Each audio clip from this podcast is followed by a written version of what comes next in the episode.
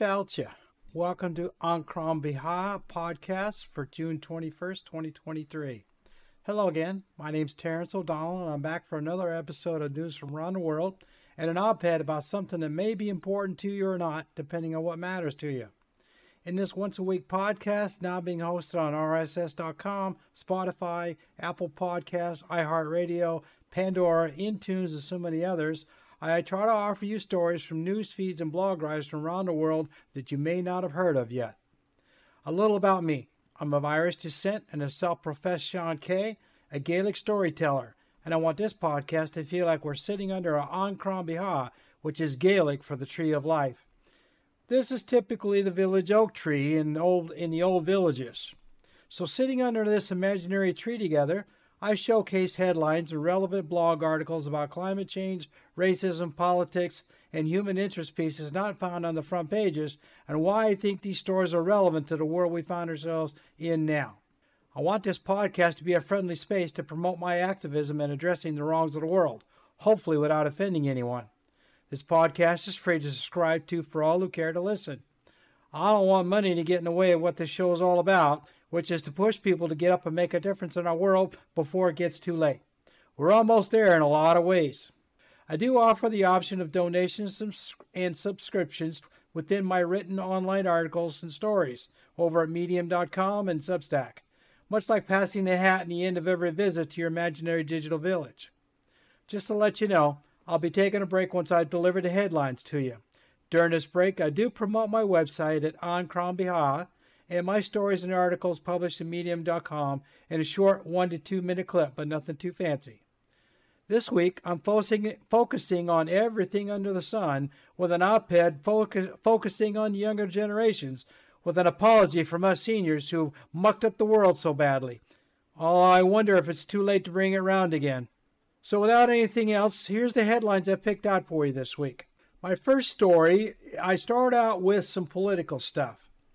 So, my first story is how much damage has the Trump Putin collusion inflicted on America?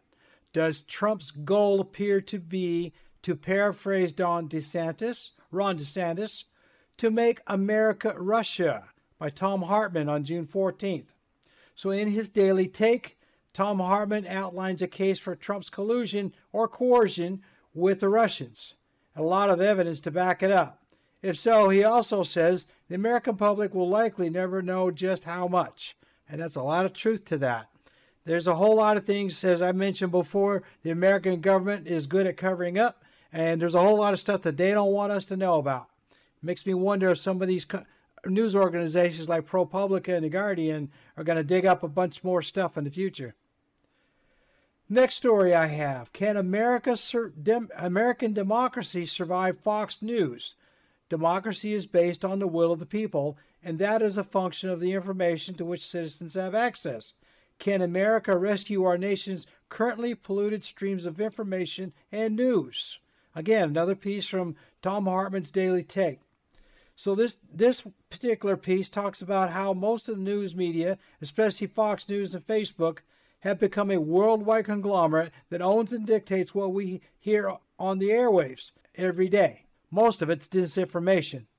The purpose apparently is for Rupert Murdoch's personal goal of trying to rule the world in his image. So, as we all know, Rupert Murdoch bought a bunch of media uh, companies in Australia, UK, uh, and the United States, and I think he probably got his hand in some in Canada too, for all we know but basically with the intent of ruling all of the information that's being given to the people, uh, you know, in these countries and around the world for that matter.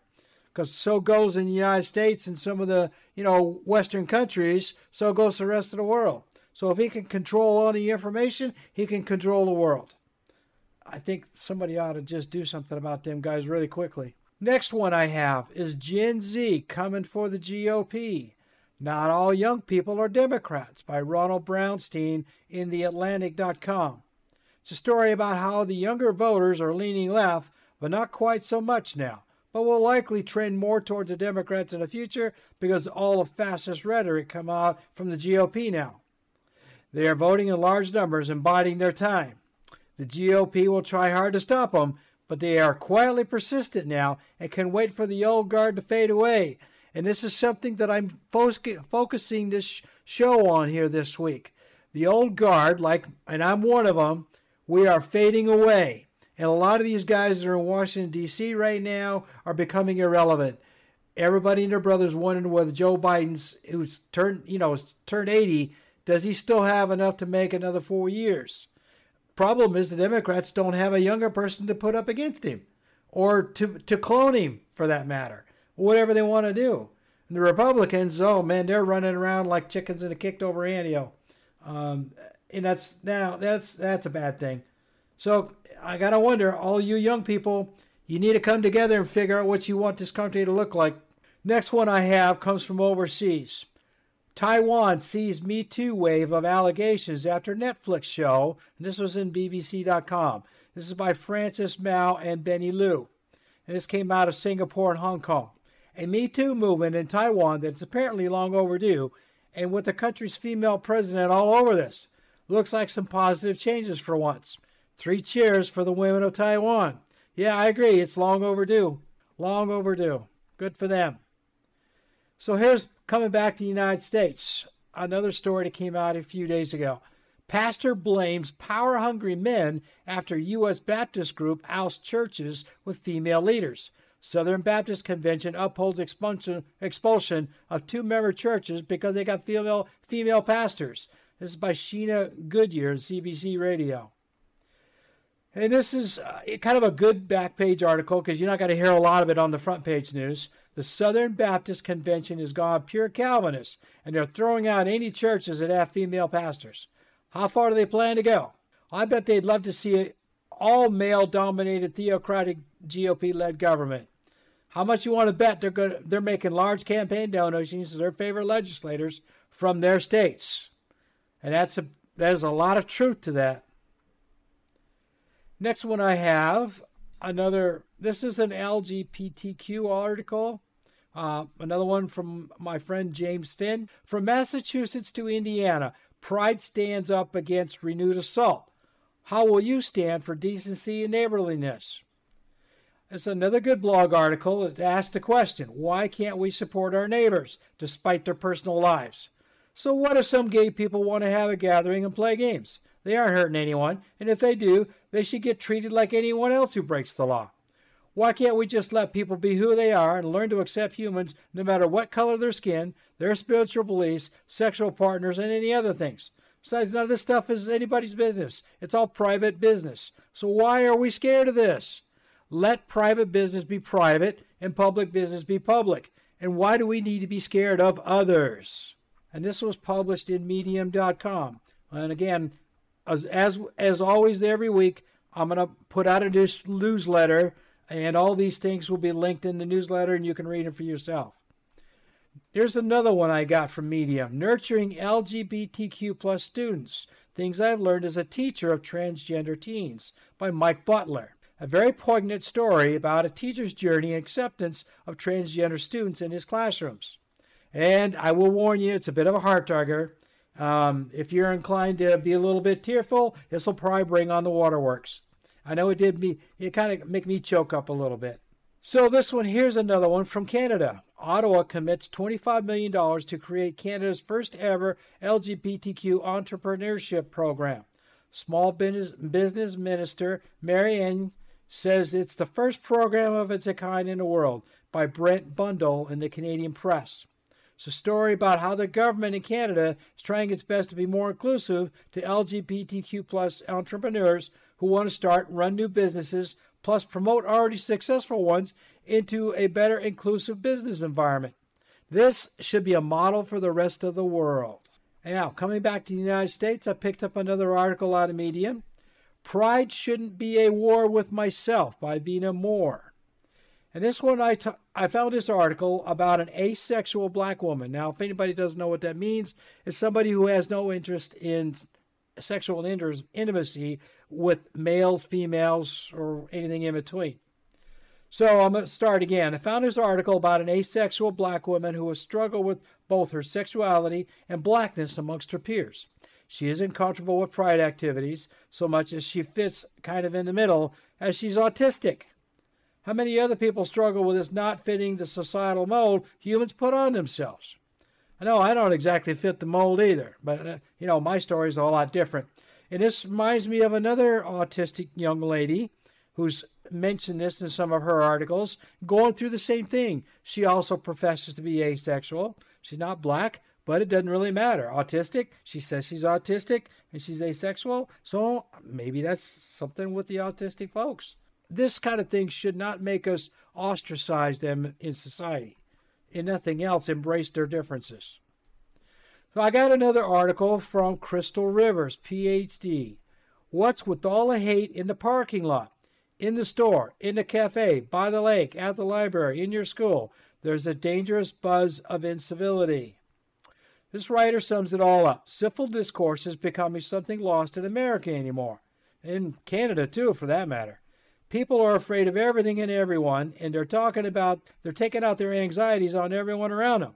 It's in the news feeds all day, every day. Something the media loves to exploit because that kind of stuff provides clicks and views that makes them a lot of money anymore rather than reporting the actual news. And then here's another one out of Canada. Nine year old's gender questioning gobsmacking track and field incident, family says. Man in Kelowna track meet insisted on seeing documentation proving my daughter was born a girl, mom says by Winston Szeto and Brady Strachan CBC News. Now, this article has been published in art in news media here in the United States too since it first broke. Uh, you probably have seen this one, but it's all about some guy up there who took objection to a couple of girls running around up there on a sporting a school sporting event that had short haircuts, and he was demanding for to see birth certificates. Um, you know, he did get a visit from the R- RCMP uh, over his tirades and stuff. Uh, but it goes, just goes to show you how the world is, is going crazy now. And I got another overseas article here out of BBC.com. Vienna, Aust- Austria, Pride Parade attack foiled, Austrian police say. The story is more about IS, and that's the terrorist group, ramping up plans to attack Europe again rather than picking on an LGBTQ plus parade in itself. But there have been other reports from Europe of other failed attempts, so one has to wonder will a group of IS terrorists succeed in another mass shooting in Europe this summer? And this is not so, as I said, this is not so much, although they, they did threaten to attack this LGBTQ plus parade. The big thing about here is there's been a lot of chatter overseas in Europe here lately that IS may be getting gearing up to attack more stuff like they did in France here not too long ago. And all the countries over there are starting to get a little worried. And this one, this one, another article out of Canada. Tribes cheer Supreme Court ruling on Native American adoption. Supreme, Supreme Court upholds requirement Native Americans must be given preference in adoptions fostering of Native children. No, I, I, I, I, I correct myself. This is not out of Canada. This came out of AlJazeera.com, but it's U.S. news. So it's good news for Native Americans in the U.S. Now we see if states abide by that. That's the other challenge. Certain states are going to start thumbing their nose at federal government and do as they please. Texas and Florida being at the top of the pile. So what it really means is the Supreme Court of the United States voted in favor of Native American tribes having having first, well, preferential tr- preferential adoption procedures for Native American children. In other words, if if, if we have an orphan child on a on a reservation, they get adopted into indigenous families rather than white, black, or Latino citizens, which is the way it should be. It's a cultural thing. I don't know why it's taken so it's taken so long to figure that out. And in this one here, I got out of Al Jazeera. U.S. trafficking report highlights cyber scams and exploited boys. Annual U.S. Department of State report listed 24 countries in the lowest tier for human, traf- human trafficking protections. It's a huge story about worldwide modern day slavery.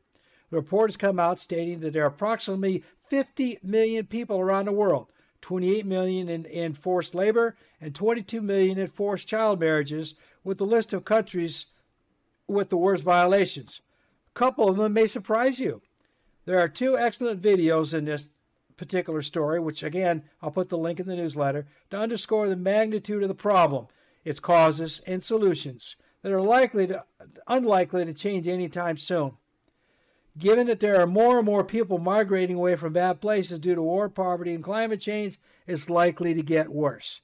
I uh, again, this is one that if you have any interest at all in uh, human trafficking stories, this is a good one. Kind of, it's an eye opener as far as the world is concerned. And this one I got off CBC. Peru is enduring its worst dengue outbreak fever ever. Is El Nino making it worse? Experts say situation offers insight into effects on climate change on mosquito borne illnesses. So it's not just about dengue fever, but there's Zika and other things uh, that, you know, kind of kicked up in, in South America in the last couple of years. So this one here is from Peru and Ecuador and about a dengue fever outbreak down there.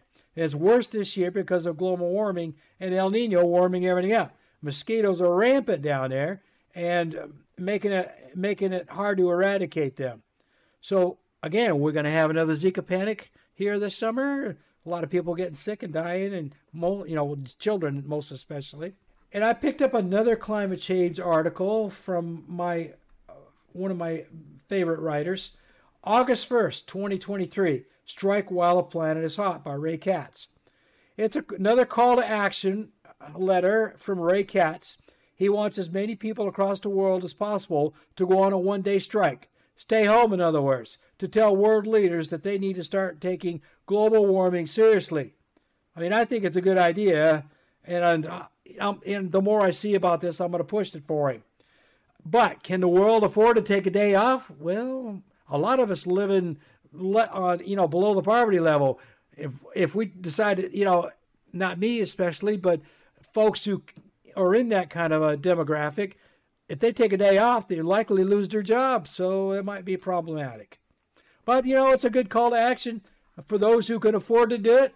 Go for it. Go on strike for a day against uh, climate change. And this one also has been all over the news here recently, and I'm going to kind of go through it a little bit. 16 Montana kids are suing the state over climate change. And this article is asked, you know, here's what to know about the trial. Uh, came out of time.com. So it's been in the news, as I mentioned, and it's a one of a kind lawsuit. They're suing the state over their right to clean and healthy environment. And I'm sure there's going to be a lot more of this kind of going. So the big thing is, if they can win this, which is pretty doubtful, but if they can win this, it's a model for other young people, hint, hint, young people, to do something in their states. And I think that's a really good start here. Here we go climate change, more climate change. Scarcity of water is emerging as a global economic threat, with China and India looking to be most at risk. From CNBC.com by Charmaine Jacob. This is another report. Talks about how these Asian industrialized nations, China and India, Southwest Asia, uh, are at high risk for water shortages, with India having the world's la- largest population now, only having enough potable water for 4% of their people. So think about that. They have the largest population in the world, and they've only got enough potable water for 4%.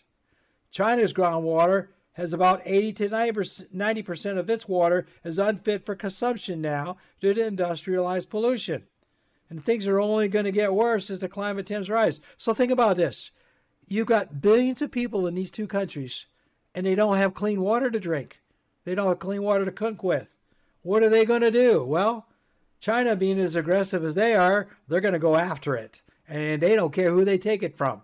So, are we going to have some more conflicts over water? Well, yeah, I'd say we are. In India, having the most people right now, um, and you know, the most part, they aren't all that rich. They're having enough problems, internal problems right now between the Hindus and the Muslims. Is this going to exasper- exasperate some of that stuff? Most likely. I picked up another article out of Europe here. This one came out of CNN.com, but it's about Europe. Collapse of a mountain peak in Austria amid thawing permafrost triggers a huge rockfall by Laura Paddison and Sophie Tanno. So mountain peaks over there in, in you know, this is going to happen in Himalayas. In this case, this is the Pyrenees and the Al- and, and, and, and the Alpines over there are being are held together by ice, now falling into the valleys below as glaciers and permafrost melts and the rocks don't have anything to hold them together, so they're sliding down into the valleys. How much longer before some hapless village gets wiped out by a massive rock slide due to global warming? Well, there was another article, kind of a follow on with this, that the village, there was an Austrian village down here that just barely missed this rock fall. I mean, it wasn't, it was so close, I mean, you could almost hear it. And so you you have to think there's we're probably going to see some villages over there down in these mountain valleys are going to get crushed by these rock falls. You just wait for it. Wind and solar overtake fossil fuels in the EU as energy transition hits hyperdrive. And this one came out of Euronews.com in their green energy section. It's by Rosie Frost. The EU is on track for a huge collapse in fossil fuel power this year, says energy think tank Ember. Wind and solar produced more energy in the EU than in, during May than all of fossil fuels combined, according to the energy think tank. Story you know, from the EU about how serious they are about transitioning over to renewable energy as quickly as possible and are accomplishing it very handily now. If only the other countries around the world would take the hint. Well, hopefully.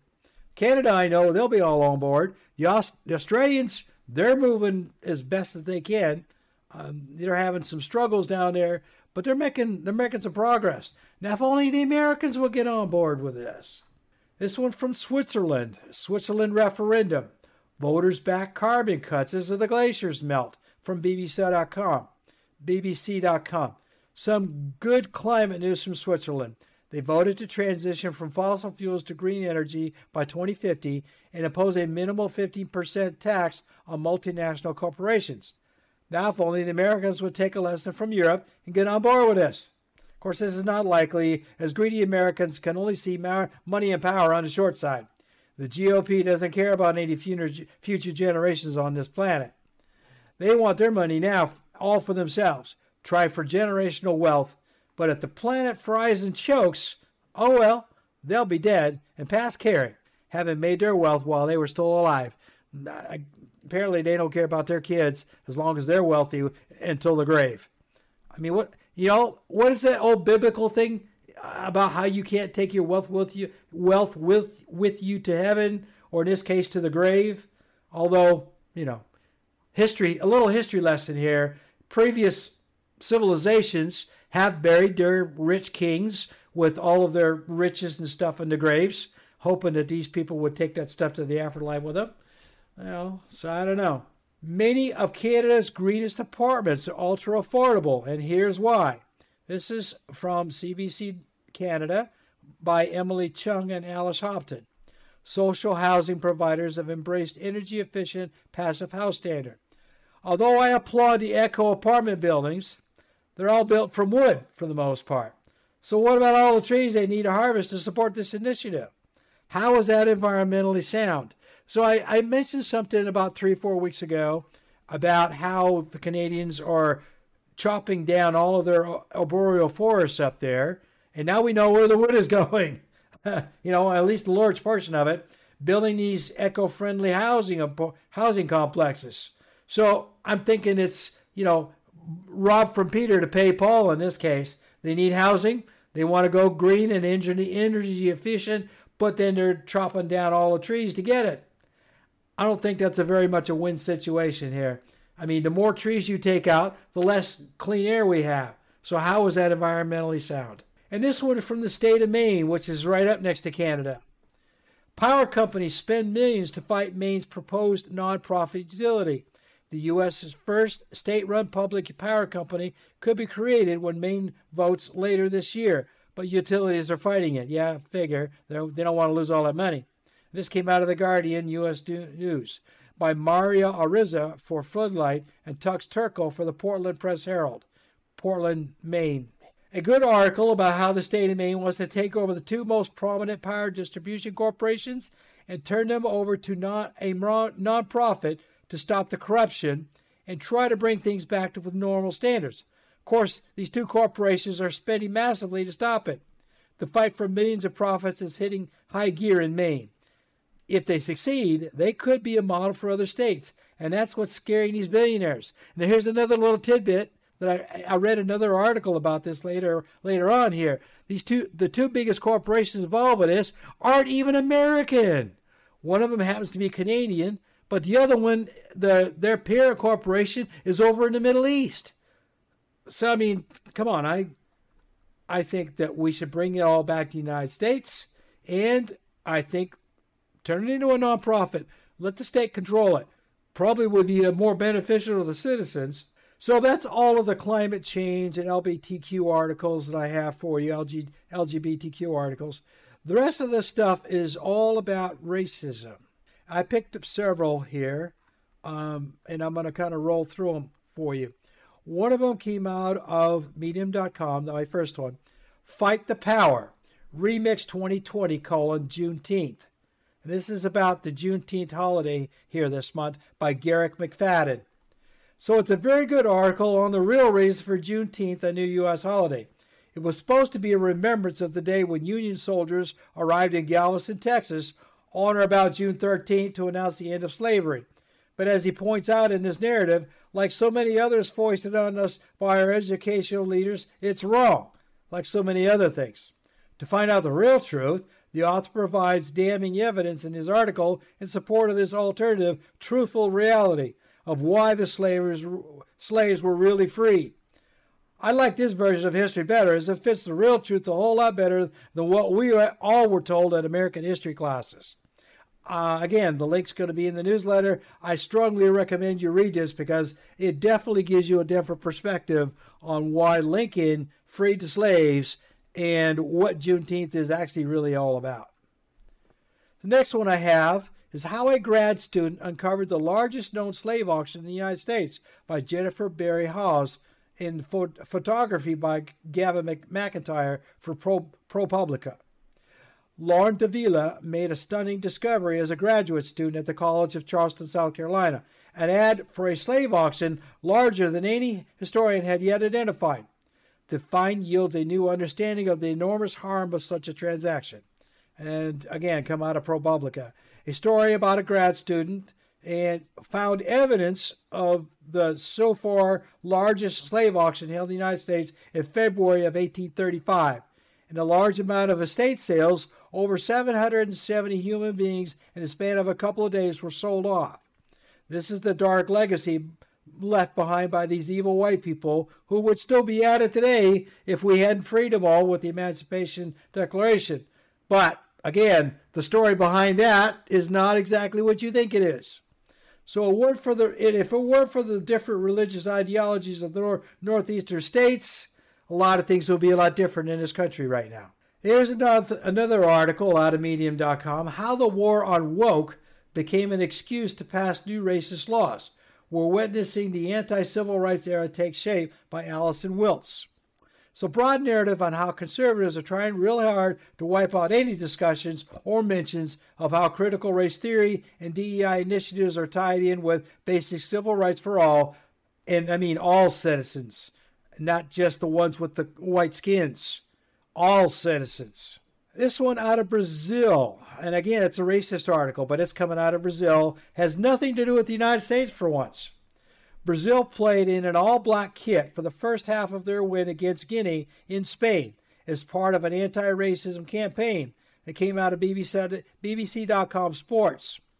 Story about about you know the, the story itself is about the football match, but it also shows how the Brazilian team is standing behind their black skinned players to show solidarity against the racist attacks levied in Spain earlier this season. Racism is becoming more a front page issue around the world as tensions between people increase. Spain's had a long history about racism and it's, it's now starting to hit the forefront. And Brazil decided to do something about it. One of their players, um, who recently, you know, got hired on with their team in Brazil, experienced a massive racist attack, and it was in the European news, really big. And a lot of people try to, you know, ra- racist shame them and stuff like that. But now the Brazilian team is standing behind their players and uh, doing something about it. That's good for them. this one here segues, it's kind of racist, but it's also about money. I have not seen one cent, colon. This is a quote. Billions stolen in wage theft from U.S. workers. Employees across the country are not getting paid what they were owed, and critics say government is toothless to help. This came out of TheGuardian.com. I picked this one because I've heard of this before on one of Thom Hartmann's shows here a while back. He rants against the corporate world, and there's an example why. And there's this, there, you know, an example why there's such wage disparity in the U.S. Not only are they underpaying a lot of workers, a lot of them, especially in the construction industry, are flat out not paying their people at all. They're making up all kinds of excuses, but since it's making the news now, it must be getting worse. And this applies mostly to migrant workers who hire onto construction sites, go to work in the agricultural industry, and all this kind of stuff, which they're usually underpaid to begin with, and here in a lot of cases, not being paid at all. And it's, you know, another example of modern day slavery. And the government is not appearing to be doing a whole lot about it. This one here is my next article is uh, a political one. Ron DeSantis is all in on creating an American auto- autocracy. His plan to outflank Trump would scale up the calculated system of repression he designed in Florida by Pema Levy. And this is in MotherJones.com. It's a story on just who Ron, Ron DeSantis is and his vision of a world, a, a world of his making. A very scary story about the wolf at the GOP door trying to huff and puff his way into your life. If we let him in, we will live to regret it. As with him, all semblance of democracy will go bye bye. Again, it's another article I recommend you read because it's pretty scary. My next article is kind of off the wall. It has it's not politi- it has nothing to do with politics, and it has it's a crime article actually, if you want to call it anything. Global network of sadistic monkey torture exposed by BBC by Joel Gunter, Rebecca Henschke, and Astu, Astudestra Al Ajengrastri. And this is BBC Eye Investigations. It's a very sick story about how hundreds of people are under investigation or being arrested around the world for abusing, torturing, and killing baby long-tailed macaques and, fi- and filing these story- videos on demand in YouTube for twisted customers around the world. A lot of them who are in the United States. In a, in a, there's there's one example in the article here about this grandmother down in Alabama in the United States who was just all in on this stuff. I mean, she was gleeful, and she you know they arrested her, but it goes to show you there's some really sick people in this world who will buy these videos. And these Indonesians, they don't care. All they care about is making money. And if it's easy, they don't care.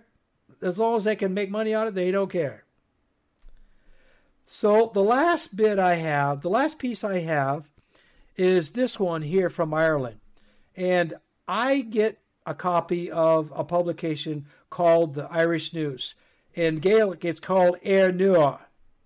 And the magazine was sent to me by email and pushed out by the Sinn Féin for Irish Unity and the art it's a magazine with full of articles about how Sinn Féin is pushing for Irish unity between the North and the South, and doing everything they can to educate the people up in the up in the North, and how there's a couple of articles in there about how the folks up there in Northern Ireland are actually starting to listen because their economic livelihoods are being severely challenged right now because Great Britain is basically put, throw them underneath the bus. And um, I'm going to put the link in the newsletter here uh, if you're interested in that. Uh, you know, it's if you're not of Irish descent or have no interest in Irish politics, you know, that's fine. I get it, but I always try to enlighten people around the world of struggles like this because this struggle in particular here in Ireland has been going on for 800 years. I think it's I'm thinking it's time to end it.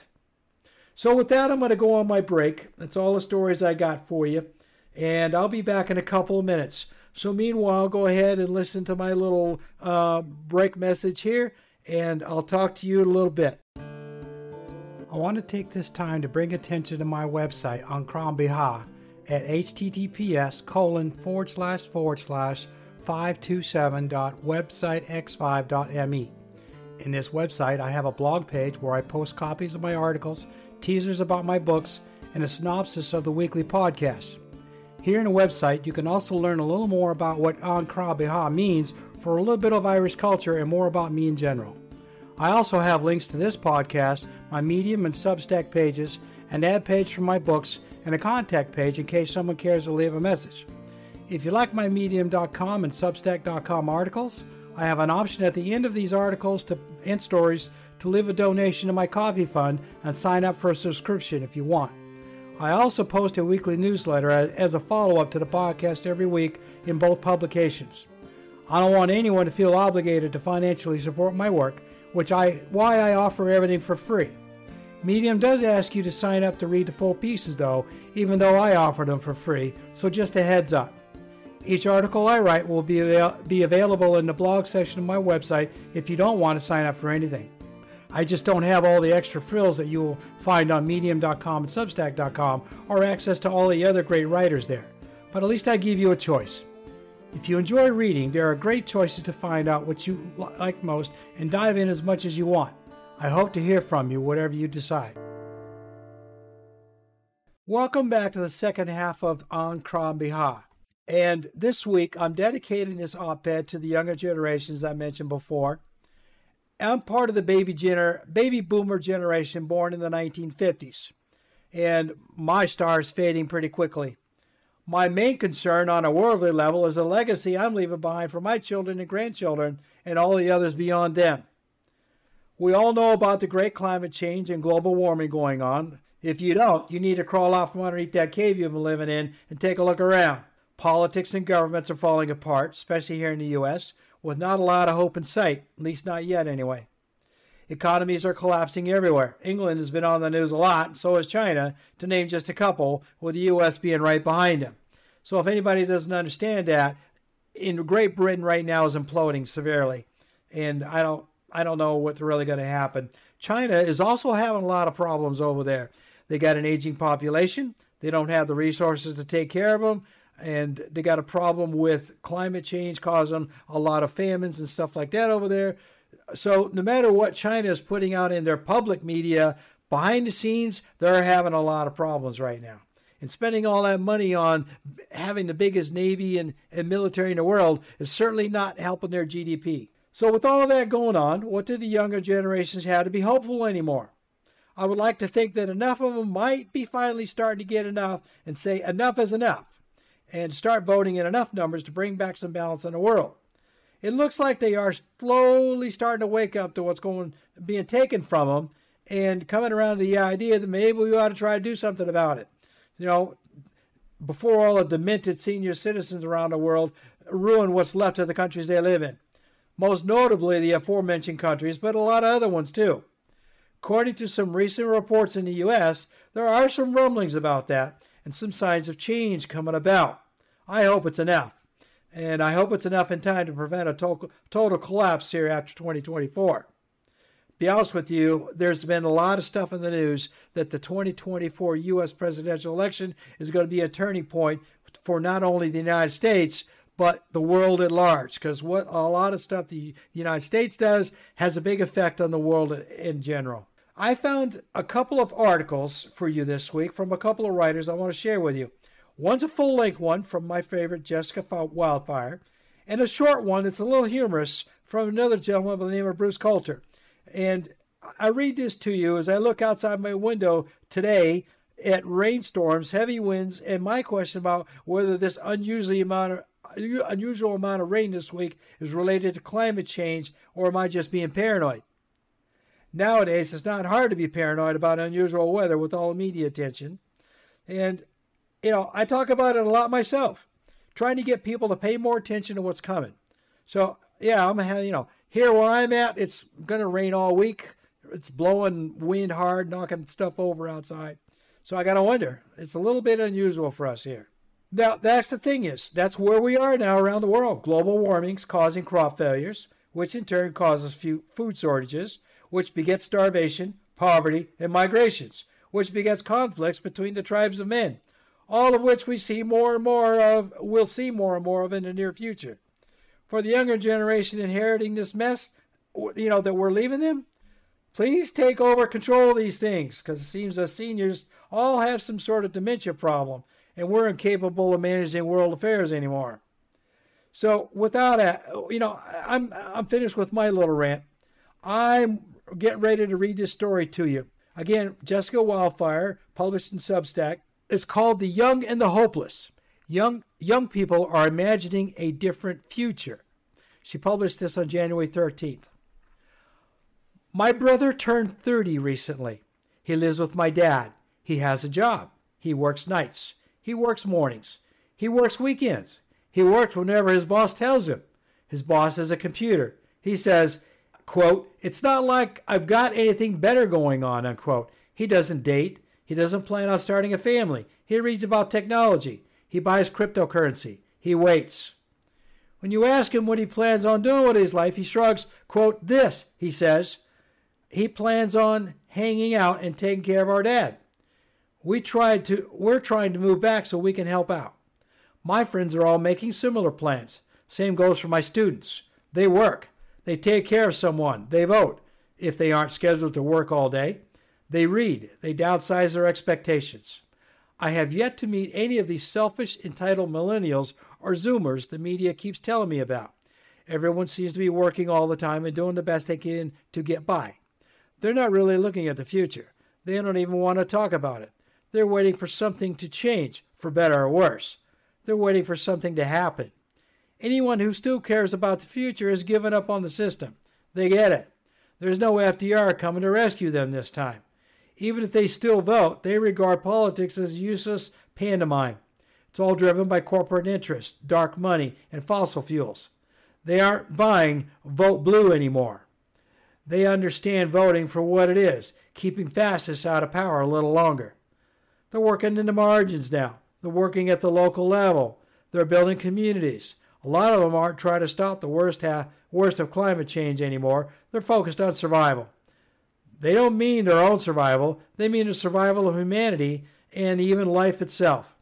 They're not building underground bunkers, they're building homesteads. It's the only way. I know a few people trying to get to the mountains. One of my friends recently got a job in Appalachia. During her campus visit, the hiring committee brought up climate change as a recruiting point.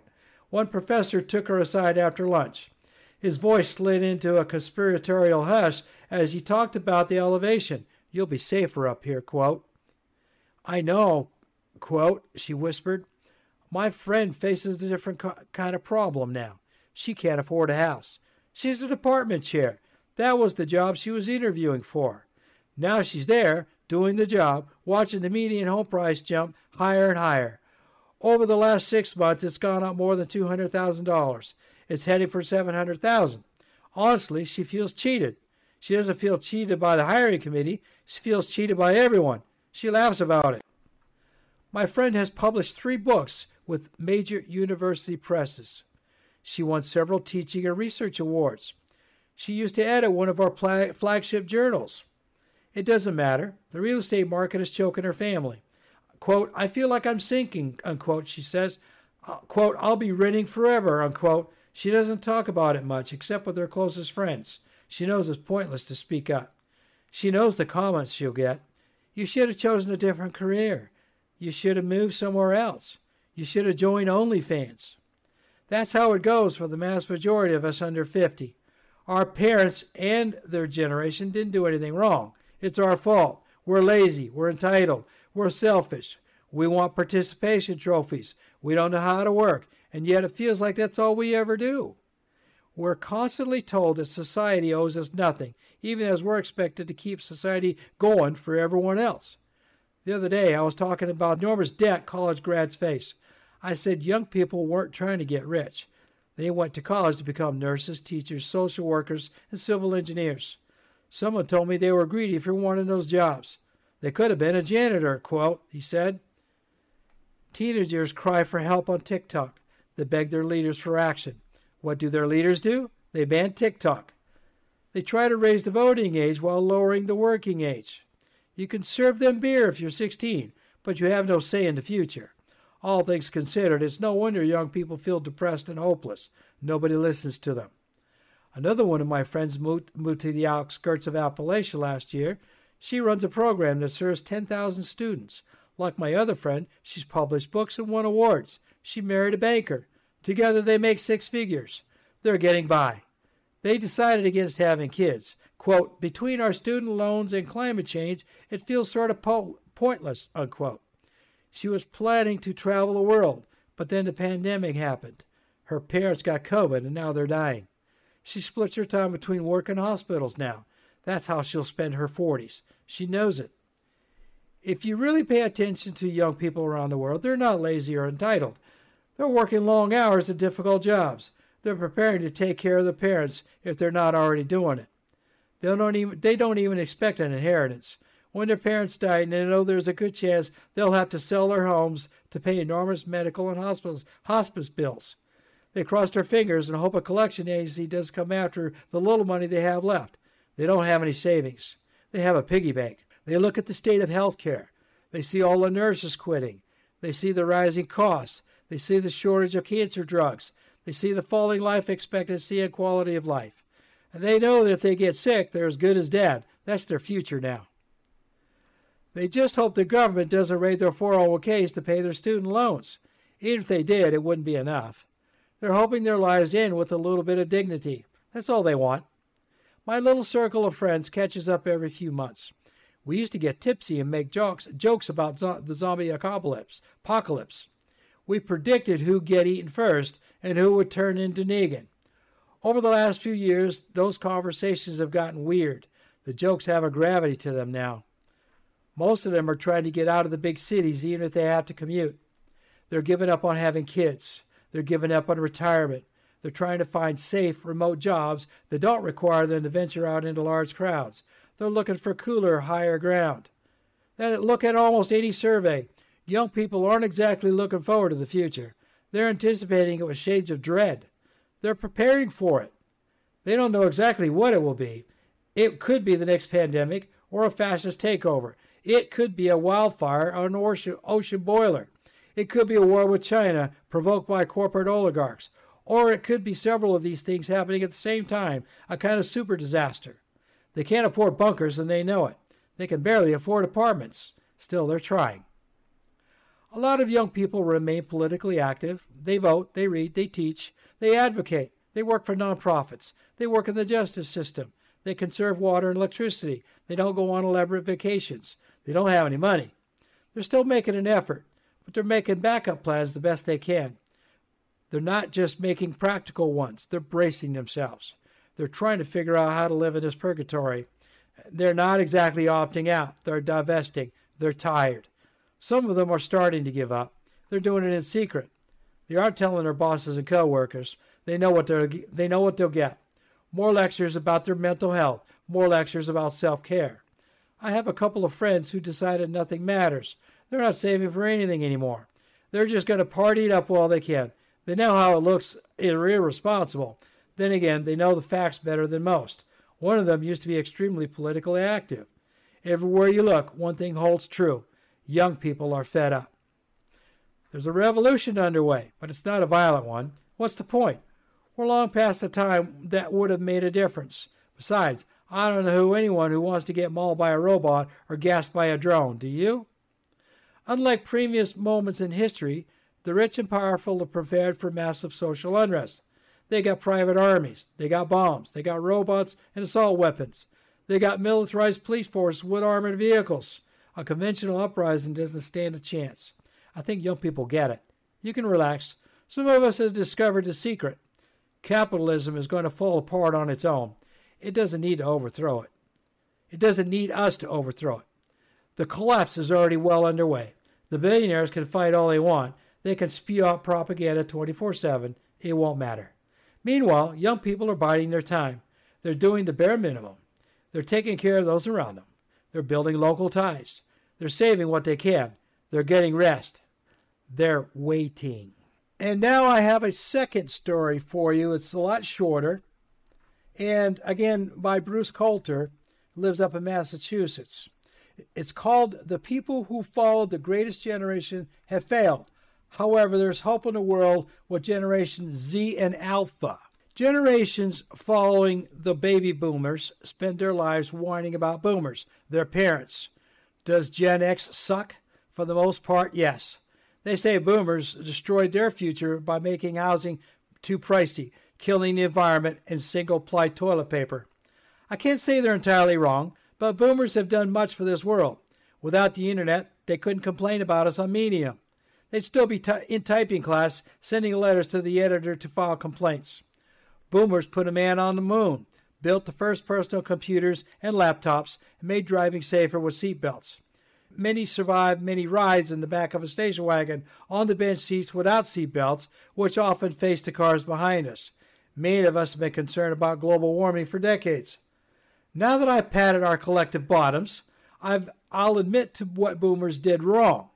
We created the internet, which, despite its advantages, killed newspapers and tens of thousands of journalism jobs. We created our world horribly via oil drilling, mining, and pursuing that modern miracle plastic, and we've done a lousy job recycling that plastic. Most politicians are bullshit artists, outright liars, misogynists, and money hungry. That applies to both sexes and all generations. A newly minted member of Congress might be full of idealism, but they learn quickly donations from lobbyists and political action committees is what gets them reelected. I'm optimistic that Gen Z and A will break that cycle. Both have grown up under the threat of climate change and the actions of MAGAT Republicans, neo Nazis, and conservative Christians. Millennials are the largest, largest population in the U.S. with 72.2 million members, followed closely by Gen Z with 69.6 million members. Boomers follow with 68.6 million. Gen X, the original whiners, with 65.4 million, and Gen Alpha, which is on the rise, with nearly 39 million members. The silent generation is still the biggest danger to climate change. Some septuagenarians and octogenarians still wield power in Congress because they refuse to step down in in italics, there's no fool like an old fool. It's tough to let go when you've had staff members kissing your ass for 30, 40, 50 years. I give you Senator Dianne Feinstein as a prime example. The Orange Menace, Donald Trump, and President Joe Biden are examples of men who can't walk away from power. Yes, they're on opposite ends of the political spectrum, but that doesn't mean either is good for the United States in the larger picture. Many senior members of Congress should also walk away. I realize there are conservative, liberal voices in generations A and Z, but I think only a tiny percentage of those generations are racist or Nazis. The vast majority knows what's at stake the world's survival. And if any generation thinks they know best, Mother, Mother Nature's watching and waiting for somebody to hold her beer. Nature will survive any outcome short of the sun dying and expanding until this planet is no more. And no amount of Jewish space lasers can save us, Margie. If you've read this far, thank you for stopping by. And that's the article from Bruce Coulter. And that's all I've got for you this week. And I hope that I've enlightened you a little bit with my choices of stories and thoughts. So I'm going to close this one out this week with this challenge. Think about be your political beliefs. In here in the United States, majority of us are on one side or the other, and the split between the conservatives and the liberals and whatever other labels you want to call them is becoming greater and greater every day.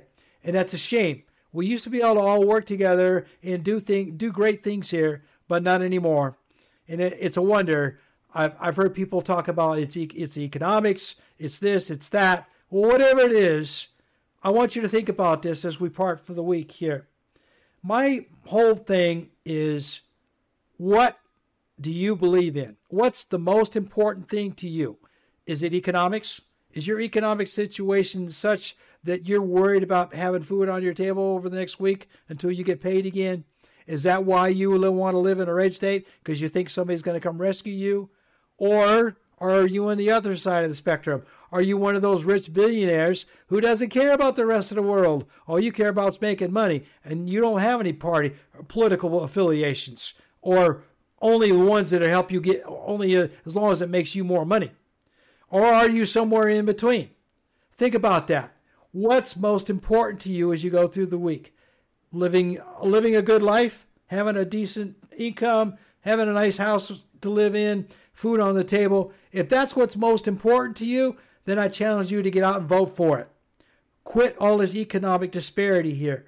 If you want something bad enough, especially in this country, in the United States, you need to vote for it.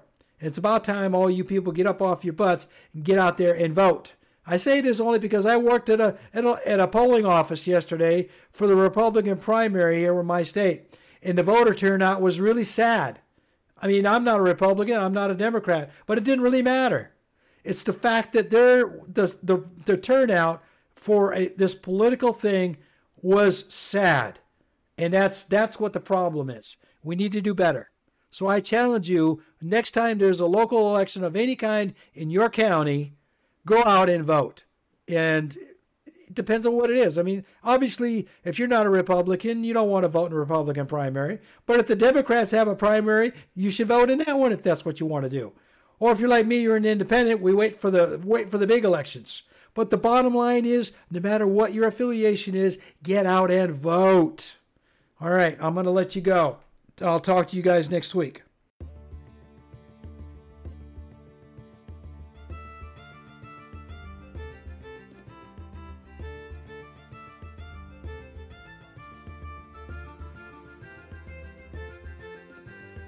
I would like to thank you for listening to the show today. I hope you enjoyed it and you'll return again for another episode of An Crann Bethadh. Feel free to share this with your friends and relations, the more the merrier. Each podcast episode will be free and can be found on many different platforms now, although some of them may have advertisements. Unfortunately, I have no control over that. Search for An Crann Bethadh podcast or under my name, T O D O M H N A I L L, in your favorite app. I hope I've achieved my goal in helping you feel like we've been sitting under the village oak tree during our time together. As a seanchaí I want to continue to travel to your digital village every week to bring you some news from the outside world and maybe a story or two that may bring you a smile or make you think a little after we part for the day. As I say goodbye this week, I wish to leave you with this Irish blessing as you go about your day.